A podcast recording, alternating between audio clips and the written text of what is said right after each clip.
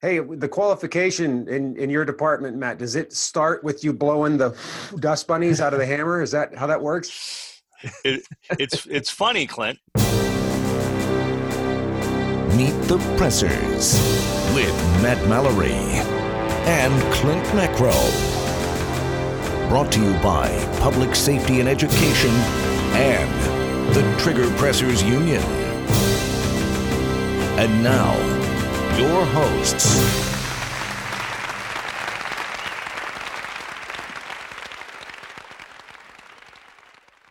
This episode of Meet the Pressers is made possible with the generous support of the lawofselfdefense.com, Nikon, Shooter Technology Group, ASP, Sabre Red, the Safer, Faster Defense Responder 2.0, and Lee Armory. Thank you.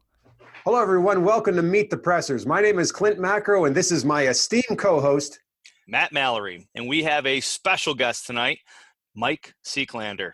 Mike, you are military, former military, right? Current law or former law enforcement. You've taught at FLETC, you've taught at uh, uh, Federal Air Marshals as well, uh, nationally ranked competition shooter, published author. Uh, now, is it three books, right? You're up to three books? Uh, actually, uh, actually four, four books Four. and a couple logbook type that log books that kind of support the books, but four primary books, three training books, and one instructor book. Very neat.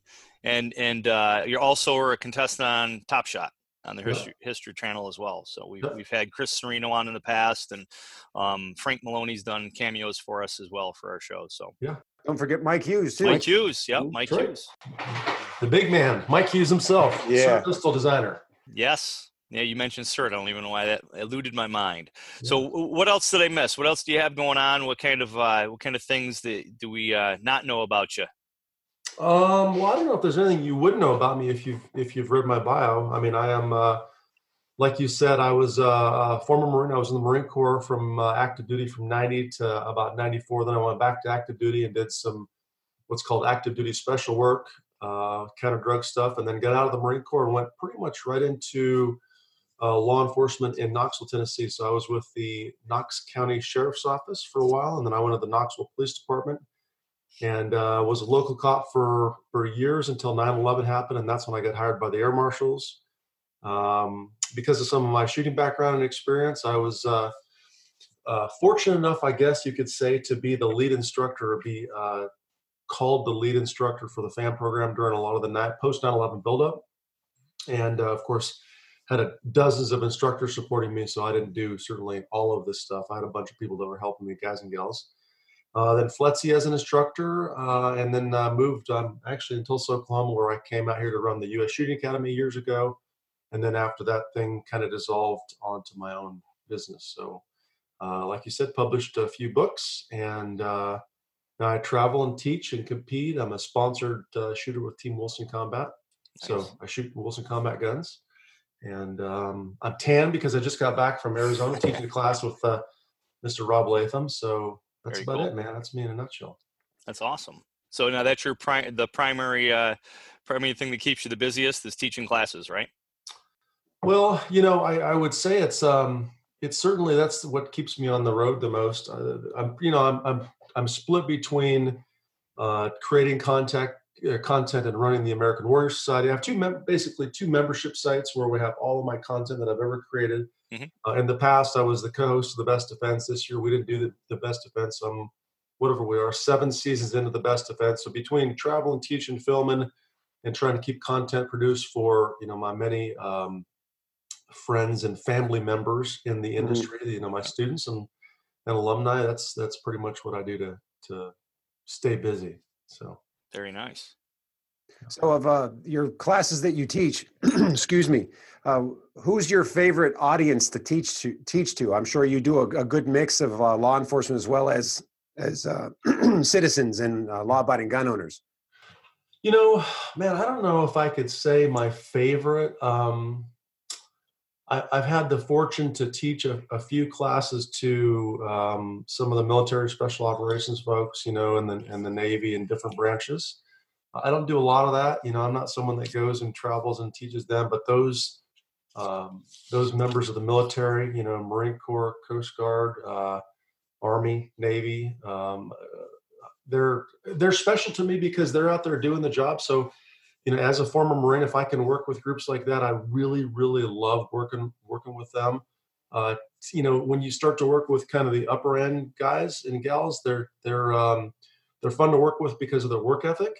That said, uh, you know, if, if you could, if I could go and just teach, you know, highly specialized military or law enforcement groups full time, I wouldn't give up my open enrollment classes where I get to meet, you know, the the civilian people, uh, the civilian cadre of people out there. Sometimes, you know, most of my classes are mixed classes, but I love to meet the average person. You know, I call them the average Joes and yep. Josephines that they just want to get better. So I would I would never trade them for you know some specialized clients, even if the even if I'd make better money doing that. Um, I just love the average individual that likes right. to get better because that's that's where I came from. I'm not a special person. I didn't get. Uh, I was not a great athlete in high school. I had to work years and years and years to become a good shooter and get to the level I'm at. So I like I like helping those folks the most. Cool. So that that being said, is there one specific thing out of teaching somebody new that you enjoy the most, such as grip or stance or marksmanship versus defensive, and anything like that that comes mm. to mind? That's a great question, man.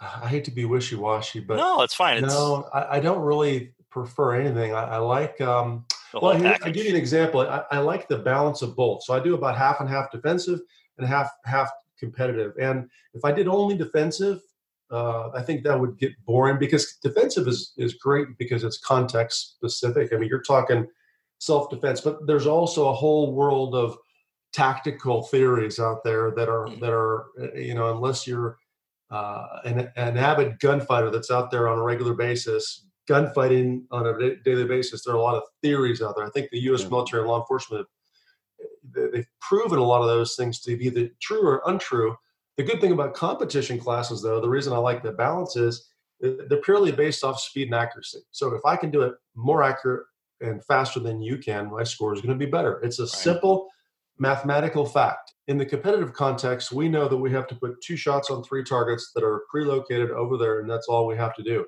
Mm-hmm. We don't have to react to what those three targets do, and we don't have to react to what the other targets around those three do, assuming that they're just static targets. Now, granted, sometimes they put no shoots in front of them or whatever else, but the point is those are all known factors. Right. Mm-hmm. You know, in the defensive environment, on the opposite side of the spectrum, you know, a lot of people talk about this whole active shooter thing. Imagine being in a restaurant where you have you have potential people from two yards to 15 yards away, and then a potential threat that could be two yards to 15 yards away. And then when things happen, everything is moving and everybody's making their own decision I think that's the context that separates it. But you know, nice. one of the things that Rob Latham and I talk about in our class, the class is called the Bigger Circle, is it, shooting is shooting, regardless of the end uh, or the the the the outcome that you desire. Meaning, why are we shooting? Well, I'm shooting to win a match, or I'm shooting because now I have to defend my family because someone just kicked like my that. front door. But shooting a handgun is shooting a handgun. So it's the psych- psychological side of it. Yeah, psychological. You know, the pre the preemptive, the pre the pre shooting actions, and then probably the post shooting actions. Mm-hmm. You know, what do we do after that last shot is fired? On a competitive situation, after the second shot is fired, we're going to the next target as quickly as possible. In a defensive situation, I don't know, is one shot going to work, or two shots, or ten shots? Who knows? And then right. what then? Is there someone else? Where do we move to? What do we do? you know, there's a lot of things to think about there. One of the first articles that you had written that I read was on PDN about the family defensive strategies for the armed individual. Mm-hmm. That was a great a, a, a great article to kind of get people into that mindset of being that family first responder and some of the things they might need to consider in that context. And uh, one of the things you did touch upon was was with the angles. You know, if there's lots of people and there's chaos, maybe changing that shooting angle might might preclude that over penetration or that hitting of the innocent bystander. Uh, I like reading people's what I would consider like basic articles and see what their basic thoughts are as far as what they you know the first thing they would say to anyone that they're going to instruct uh, i really like that article i thought that yeah well thank you man yeah that and the you know the angles for your viewers and listeners that he's referring to are just having the ability to understand that a lot of times i think we get stuck in this one dimensional world where here's a target, here's me, I'm practicing to hit the target. And to be a good shooter, you've got to start somewhere. You've got to start there. But then that would be a great, uh, you know, uh, maybe a great example of the defensive context is the fact that, hey, I have the ability to shoot you, but now I need to move offline to the left or the right, not to get out of the way of the bullets and try to get off the X or some cool term like that, but more importantly, to clear and be able to take a shot. And then, you know, there's this angle, there's this angle, and there's a, a variety of other things we can do to affect that. Now, that's what that uh, article is based on. But yeah, thank you for reading that. Yeah, that makes me think of the AII concept: acquire, identify, isolate. Isolating, not just getting off the axe, moving off the tracks, whatever, but also isolating other things around you, what's be, before and beyond that target, so that you're not shooting through a bad guy or the bad guy moves and then you hit right. an innocent person. Yeah, and you, like you said, it's a great. You put a great. That's a great way to say that. Everything's going on. There's what's in front of him, what's behind him, and and how those things are changing based on what he or she is doing. So it's a really dynamic situation. So yeah, we had Chris Cerino on the show a little while ago, and one of the things he said that I thought was pretty cool, and I'm, I'm sure you would agree with this. I'm, I'm guessing you would. You know, we can't control anything that side of the barrel. Right. You know, so we need to be sure that we're we're keeping an eye on that, and that's gonna that's gonna poss- potentially change what we need to do to respond. Yeah, you know, um, it's like in some of my defensive handgun classes, we do what I call clear and draw, where we're where I teach students a method to draw the handgun and put some of these just basic draw process movements together, and at the same time clear someone out of the way. And don't don't think push someone out of the way because that doesn't actually work, but uh, get into position to shoot where the individual in front of you, whether it's a known loved one or someone else, can't get in front of the muzzle because I completely agree with what Chris said. We control this, you know, we control everything from here in. We don't control what they're doing. So I need to put myself in a position where they can't get in front of my muzzle uh, or, uh, you know, they can't affect the outcome of what I'm doing because that's all I can control. Hi, this is Carrie Sloan from We the Female, and you are watching Meet the Pressers. Meet the Pressers. I had um, a guy on my podcast recently, and he is the he's in charge of the California Gun owner Association. Um, mm-hmm. And one of one of his points on the on the podcast was, you may not live in California or this state, whatever, New Jersey or New York or California or one of these places that that is constantly pushing for legislation for gun control and trying to right. control the things that are exactly the opposite of what they should be controlling. He said, "You don't. You may not live there." He said, "But understand, this stuff is is growing. It's like a fungus or a virus. He said, you let it succeed in one area, it's going to blow into the next state, mm-hmm. and it's mm-hmm. happening. You know, you look at the yes. the states surrounding California, um, and they're you know they're they're suffering from all these folks that have moved from some of these places that feel very strong politically about you know, gun control or gun legislation, and they moved to Wyoming and try to enact some of the same crap. So, yeah. even though I sit here and say there's there really isn't a lot of state groups. Like I'm not a member of the Oklahoma State Gun Legislation Group. That I don't think there is one, but I think those of us that are in states like mine uh, probably should be supporting, however we can, those groups in the other states that have uh, the battle of their lives going on right now. Yeah, good point. I heard somebody say Florida is like that. A lot of people moving from Florida down or from other states, New York yeah. specifically, to Florida. That's why Florida is having some hard times now because they're seeping into the politics. Yeah, I would. I, have heard that too. So, funny fact: I did basic and AIT in Oklahoma back in the '90s. Fort Sill. Oh wow, Fort, Fort Sill, Oklahoma. Yeah, yeah. Yeah, yeah, just down the road, man. So, what what month were you in the hot months, Oklahoma? Yeah, it was it was uh, it was summer months. So yeah, that's I got I ended up, uh, let's see, it was uh, right uh, right through the summertime because I, I literally graduated high school and went straight in. Yeah, that's hot, man. You don't want to be down here in July and August. No, I mean I'm coming from New York, so I'm used to cold winters. Down there, it was like, and right. I think in the in the cold time when I was down there, it got cold at night and we had some snow on the ground, but it was like gone by the time the sun right. came over the. So that was interesting, snow and yeah. snow and yeah. nice weather. Yeah, I never did any training in Oklahoma, but I had one of the worst uh, hotel experiences in Oklahoma. oh man, the Thunderbird Motel or Hotel Motel in uh, oh, Tampa, Tampa, Tampa, Oklahoma. Yeah, I made it from Pittsburgh to there in one driving session. We were asleep. Well, I wasn't asleep, but my wife was asleep. Just found the closest hotel. Pulled off the road. I unloaded my truck. I had an open uh, truck with with a bed. Yeah. Got all the gear inside of the hotel room. Went to wake her up. We came in, turned the lights on, and all of a sudden it was like You saw Oh, I the bet. bugs running around. Yeah. We slept on top of uh on top of the sheets with a dirty dirty t-shirt over top of the pillow and just kind of like roughed it. Right. Yikes. Smart. Yikes. Don't, don't touch the sheets, man. No. That's crazy. Cool. So, out of all the uh, the people in the industry, who who would you consider a mentor? Uh, well, certainly Rob, Rob, Rob Latham, um, certainly probably my biggest mentor in terms of shooting and and uh, competing. Um, uh, who else? I mean, I you know when I started shooting, I had I had a very strong interest in competing, so I went and, and trained with all of the great top practical shooters back in the day. Uh, Jerry Barnhart, uh, certainly my first private instruction or first instruction was from uh, Frank Garcia in Florida. Trained with, I pretty much trained with everybody, anybody who, and anybody who's who's out there. Um, you know, I've had some influence of some some martial artists and some other folks, but probably Rob Latham in terms of shooting Okay. is one of my bigger shooting mentors. what was the genesis of the show? Like how did how did you get involved with with uh, Best Defense? Well, um, so uh, years before I was brought in as one of the co-hosts, um, Rob Pincus came to the U.S. Shooting Academy, and they needed an expert on a couple. He used me on some of his PDN videos, and then uh, they needed something for one of the shows. I don't remember what it was. Matter of fact, I think I did some sort of close quarters piece with a guy that was one of the instructors of the U.S. Shooting Academy.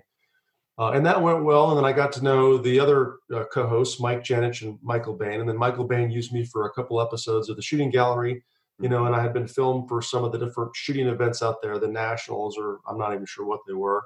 Uh, and then um, when they decided, or Rob decided to move on and do his own thing, and I'm not sure exactly how that worked out. They were looking for a gun guy Mhm. that had a, a variety of shooting experiences and, and background in terms of you know law enforcement shooter instructor and stuff like that and and they for whatever reason thought about me and gave me a call and and uh, I was humbled to to get on the show and then I had to figure out how to teach what I normally taught in hours or hour in three minutes you know 'cause TV is totally To, to a camera, not to a bunch of people. right. Well, I've been on camera quite a bit. That didn't bother me that much, Yeah. but it was having to be compressed in such a time frame where as an instructor, you're like, I can't really teach you this without establishing this and this and this and this Sure. first. And they're like, no, just you, you this is assumed. This and this and this and this is assumed. Teach them this.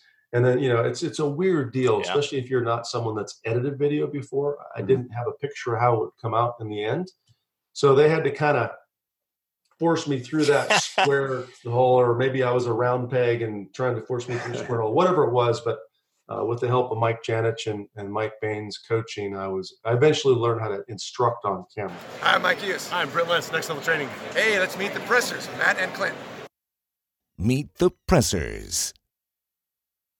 If Yeah. I were to pick out your, well, for lack of better terms, fundamentals class, what class would be the essence of of the Mike Seeklander Kung Fu when it comes to to uh, civilian uh, defensive firearms usage? So you're talking about a physical in-person class, right? Yeah, physical in person on the range or in the classroom class. Yeah, so I teach um, two two classes. There's the defensive handgun program, which is a two day program, and then there's there's the competition, and they're all they're both two day programs. They both start at the same level.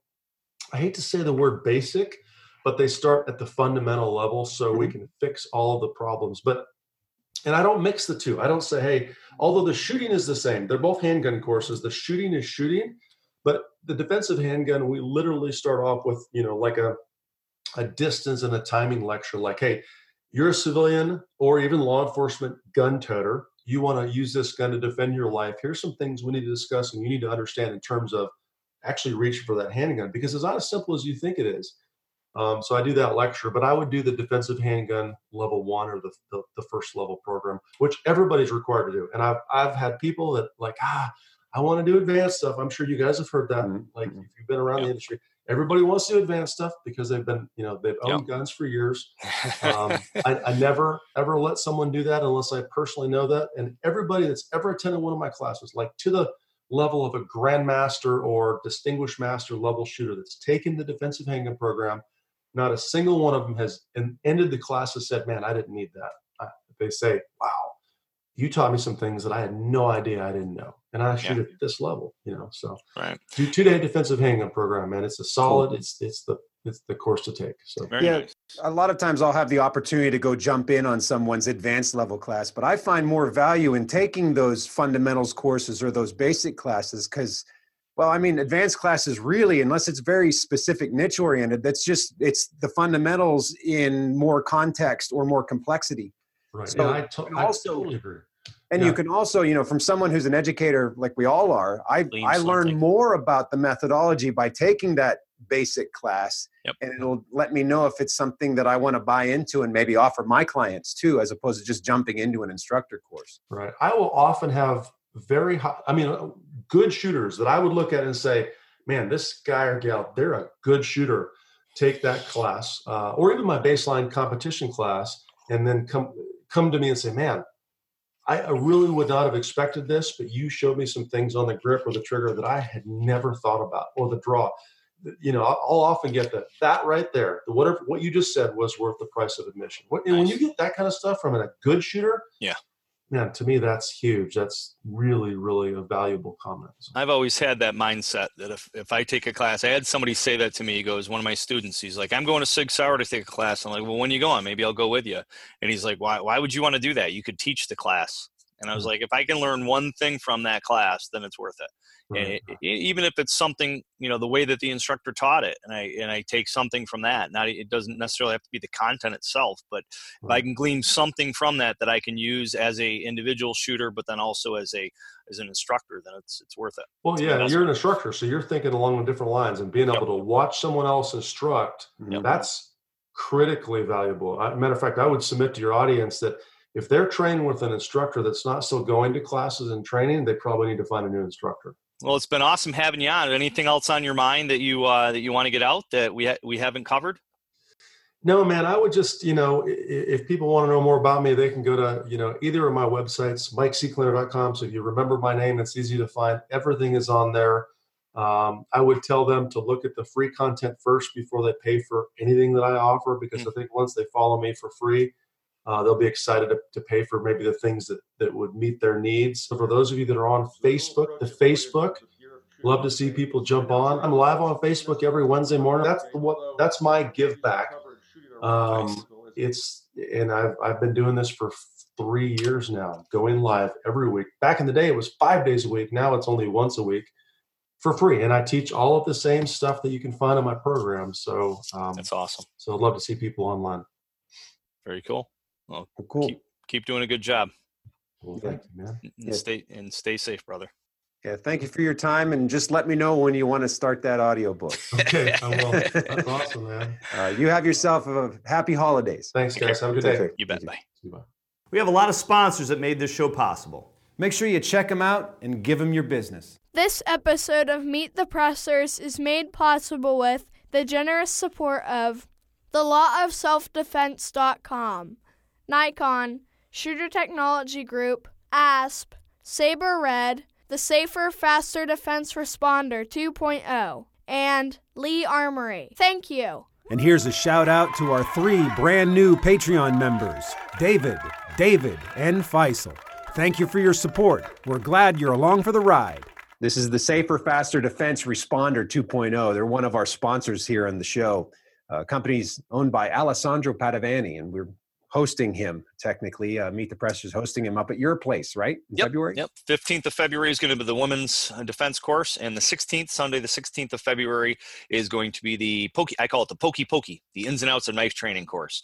Um, and the. Ins and outs. Yeah, yeah, it's, uh, That's I think that's it's nice. clever. Ins and outs. Um, but uh, and we're going to be doing the defensive knife training on on that Sunday. So great, uh, awesome. Glad to have them up here. I've had a lot of people, a lot of students asking about knife training, defensive knife training, how to use a knife, the differences between knives, etc. Um, and a lot of people don't take into account that you know that close quarters battle, being up close to somebody, you're not might not be able to get a gun out.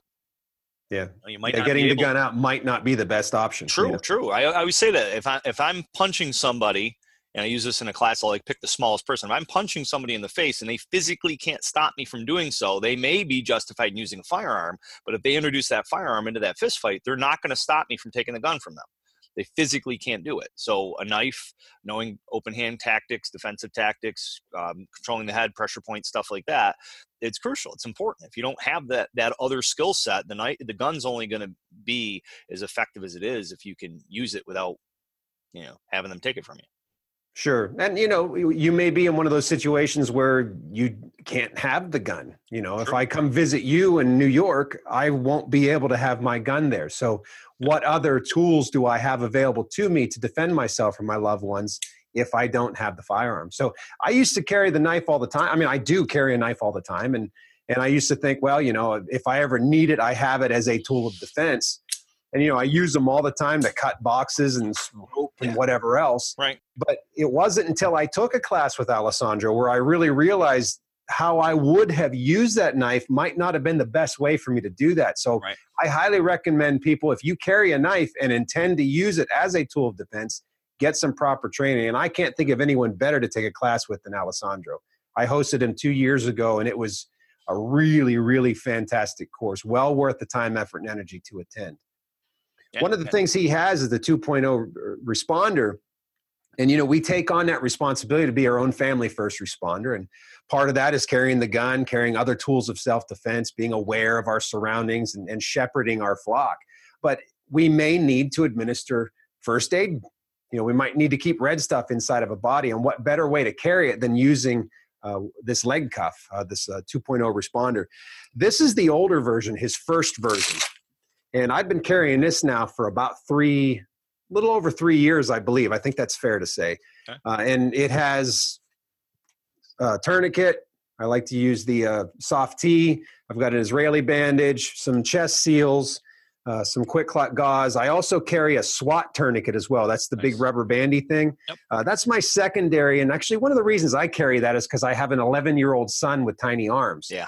So the, the soft T might not work as efficiently on little tiny arms. Yep. Uh, you know, working on a, a large human, uh, an adult sized person, the soft T would be my primary. Certainly, it's much more efficient, easier to deploy. But I thought having this SWAT one with me is a good alternate, maybe for him if he needs it. But also with that, you can like make splints and all kinds of right. other other other, things. other uses.